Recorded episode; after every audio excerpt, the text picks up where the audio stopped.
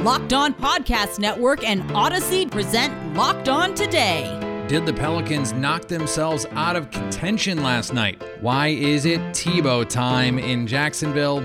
Plus, who's doing the best job of tanking? I'm Peter Bukowski, starting your day with the stories you need to know and the biggest debates in sports. You're Locked On Today. Searching all major sports. Found. Let's start with the biggest story. Another season, another playoffs, potentially without one of the league's brightest stars. Zion Williamson and the New Orleans Pelicans still have a glimmer of hope to get into the play-in game, but it is not looking good. Joining me now from Locked On Pelicans, Jake Madison. And Jake, let's assume the Pels don't make it, and that is a safe assumption at this point. Where does this team go from here? Is it a matter of just trying to make the pieces fit a little bit cleaner? Do there need to be changes made? How do they make this work moving forward? You know, I, I think it's somewhere in between making the pieces work and, and wholesale changes. You clearly have two building blocks, one in Brandon Ingram and also more importantly, Zion Williamson. And as we've seen, point Zion this year can work really, really well, but there's some very clear limitations to what he can do with the way teams are starting to defend him. So you need to kind of find counters to that. More instant offense kind of guys, I think, is the direction this team will go this offseason. But I don't know if, you know, being left out of the play-in tournament really changes much. Say they even got in there. Does it ultimately matter if you were to have been bounced out of the play-in tournament, or even if you got in as the eight seed getting swept by, whether it's the, you know, Utah Jazz or Phoenix Suns? The trajectory doesn't change much for New Orleans. And in a way, kind of failing like this, I think, makes it very plain to see they've got to make some significant changes this offseason. So it's not just tinkering around the edges, but I don't think you need to blow it up all around Zion Williamson. And the good news is the Pelicans have the draft picks and the, the assets to go out and make any kind of move they determine that they need to make. So they're at least in a good position this offseason to shake things up enough to not have to go through this again next season, because the expectations are certainly going to be higher. You know, let's say they get that eighth seed and they have to play a Phoenix or a Utah. Your flaws are magnified and you get to see, okay, this is what works. These are where our strengths can be, and that would be valuable information for this team trying to build moving forward. Missing out on that opportunity makes it just a little bit more of a guessing game, doesn't it? Maybe to some degree, but you've also had at that point seventy-two games to really see what works sure. and what doesn't. Sure. And I don't think you want to overreact to, you know, what, what could be a four-game series. Very clearly, they need more shooting around Zion Williamson. Very clearly, you you kind of have seen that maybe Lonzo Ball doesn't really fit in the backcourt with both, you know, Brandon Ingram and and uh Zion Williamson, there we go, in the front court there, and you need to make some changes with a more aggressive guard that's capable of breaking down defenses. I think they've seen that. You know, their record as we're recording this is thirty-one and thirty-eight, and if they were kind of good, or at least kind of pulling the, the wool over our eyes, their record would be better than what it is. But their flaws have been laid pretty bare this season, and there should be no doubt what David Griffin and the rest of this front office needs to do this offseason. Locked On Today is brought to you in partnership with Odyssey. That's A U D A C Y, your new home for music, news, sports, and podcasts.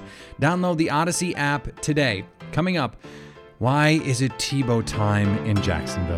That's next. Now, here's what you need to be locked on today. The Utah Jazz had an opportunity to put more distance between them and the Phoenix Suns for the top spot in the West.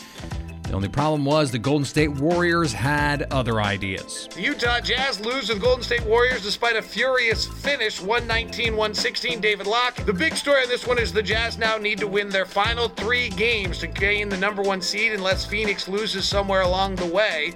The Jazz lose to the Warriors for the second time in Oakland in the second half of the season. Steph Curry hits a three late in the game off an offensive rebound kickout for his thirty-sixth point of the night.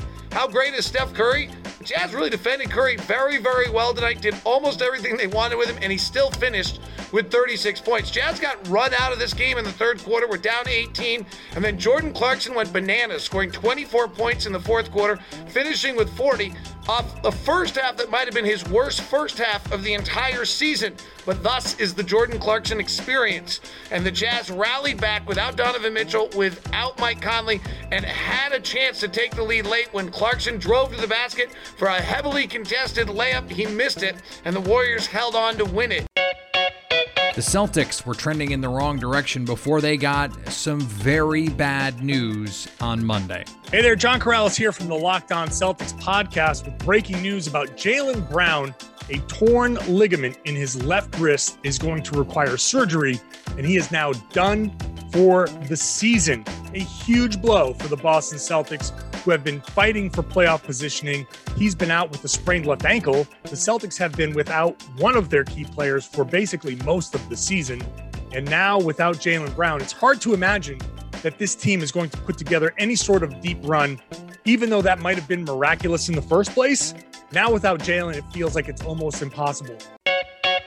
Russell Westbrook made history on Monday with eight thirty remaining in the fourth quarter against the Atlanta Hawks.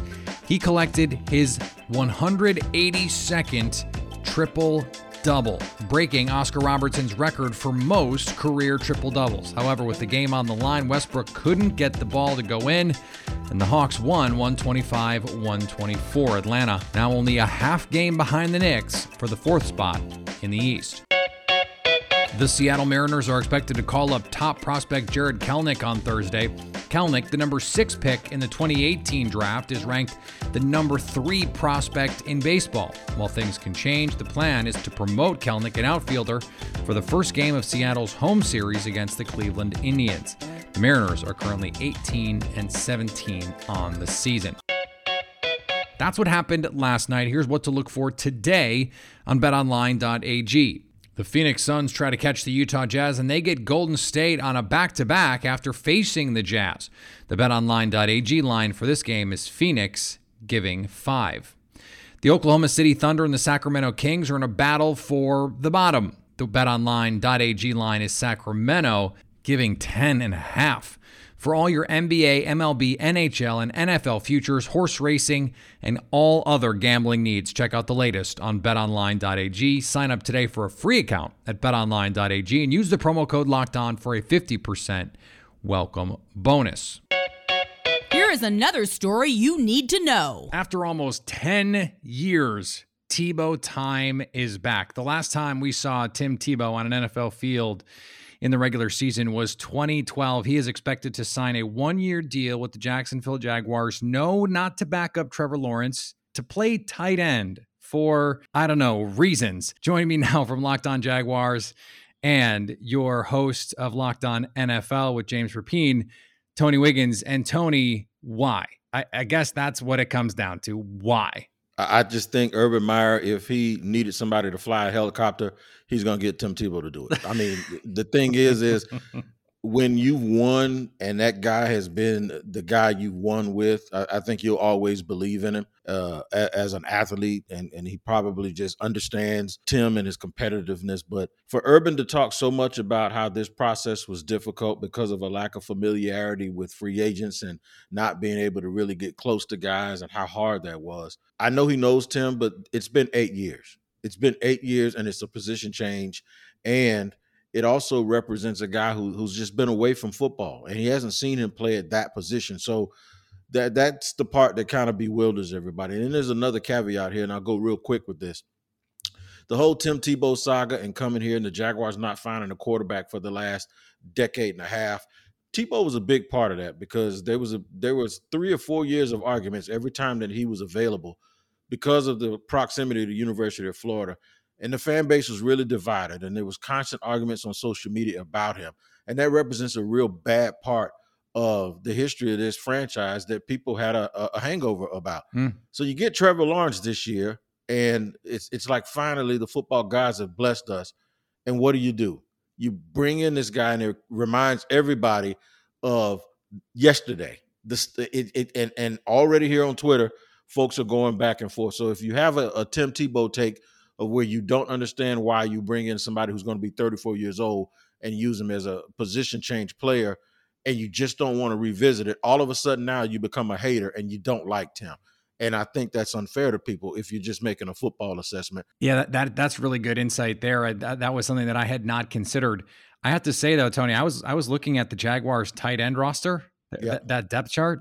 Oof. I, I, I guess I understand it from that perspective of Urban Meyer just going, hey, let's let's just see. I love Tim Tebow. He says he can do it. Let's just see. It doesn't hurt to see, because it's not like they've got, you know, Travis Kelce and Rob Gronkowski fighting out for snaps here. Right. And and you make a valid point. Uh, Urban is concerned about the position. He mentioned it prior to free agency. He mentioned it prior to the draft. Now, they did draft this kid from Ohio State that Urban recruited, uh, who played really well in, in the playoffs. He caught a couple of touchdowns against Clemson. The the problem is, is and this is where the, the the this is where the issue comes up for me. It's not as if they had a shortage of draft picks. And I know you can't address everything, and they use their draft choices on somewhere on other people. But they had more money, more cap space than anyone, and they still do. Why didn't you go get somebody? I mean, from the rumors say that they got outbid for Jonnu Smith, and then they got outbid for Hunter Henry. The irony is both of those guys ended up in the same place in New England. You mean you couldn't get one of them? Who is doing the best job of tanking?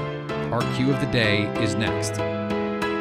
Today's episode is also brought to you by our friends at Built Bar, the best tasting protein bar ever. The protein bar that tastes like a candy bar. They've got base flavors, delicious flavors like peanut butter brownie, salted caramel, double chocolate, and then the limited time flavors, stuff like my favorite, the coconut brownie. All of them low calorie, low sugar, high protein, high fiber. I don't know how they do it. I don't ask questions. All I know is these things are delicious. Go to built bar dot com and use the promo code locked fifteen to get fifteen percent off your first order. That's promo code locked fifteen just for being a listener.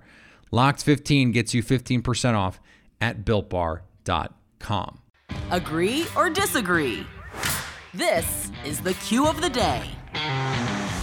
The play-in tournament was supposed to incentivize teams not to tank, to take these last games more seriously rather than say, eh, you know what? We care more about our draft stock than winning basketball games. Joining me now, host of Locked On Kings and the all-new Locked On Now, Matt George. And Matt, when you look at this landscape of teams at the bottom of the league, teams looking like they're going to be at the top of the N B A draft board, there are some teams who wanted to be good and just aren't. And there are some teams that really didn't care about being good. So for you, which team has been the best at tanking? Good choice of a guest here, bringing on someone to talk about tanking who absolutely can't stand it. But, you know, I understand the value of it. I think the obvious answer would be the Houston Rockets, right? Especially with the transition they went on this entire year, going from, hey, we have James Harden, now we're adding John Wall and DeMarcus Cousins to the fray. We have a chance to maybe sneak in. Then James leaves and everybody gets injured and everything falls apart. But that's that's a cop-out answer to me.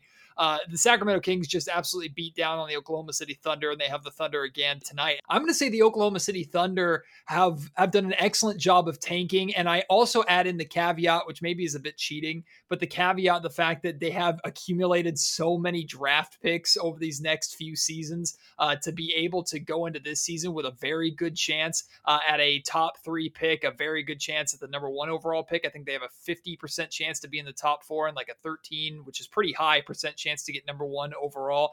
Uh, O K C has essentially shut things down in a major way since Chris Paul was uh, uh, was traded to the Phoenix Suns. So I'm going to give it to them. Yeah, and and Oklahoma City has accumulated assets. To your point, I, I had a son during uh, the COVID quarantine, and I think he will be old enough to drive by the time Oklahoma City no longer has other people's first round picks that have, that it will confer over the last Uh, years worth of moves that they've made. I, I think the the Thunder is a great answer, and I thought I was going to sneak in and and be cool and say the Thunder because you were going to go with the Rockets. So you kind of stole my thunder, no pun intended, on that one. What about a team like the Cavaliers? Because hey, guess what? All of a sudden, they have become incapable of winning a basketball game. See, I'm not completely convinced that the Cavaliers are trying to lose. Like when I when I look at the Cavaliers play and I look at how good I, I believe Colin Sexton to be, I know he's, I guess, ticked off some teammates or ticked off Kevin Love, I suppose, is what everybody's saying, uh, with the amount of time the ball is in his hands. But I think the Cleveland Cavaliers are doing a better job of maybe what the Sacramento Kings should have been doing, which is uh, trying to intentionally lose games at the end of the season, even though you have young pieces that you want to develop and excel and and move forward. So I didn't give it to Cleveland because of that. I, when I look at O K C and I look at Cleveland, I see one team that's clearly trying to lose and another that couldn't be bothered either way. And finally, Sean Culkin won't be converting his N F L salary to Bitcoin after all.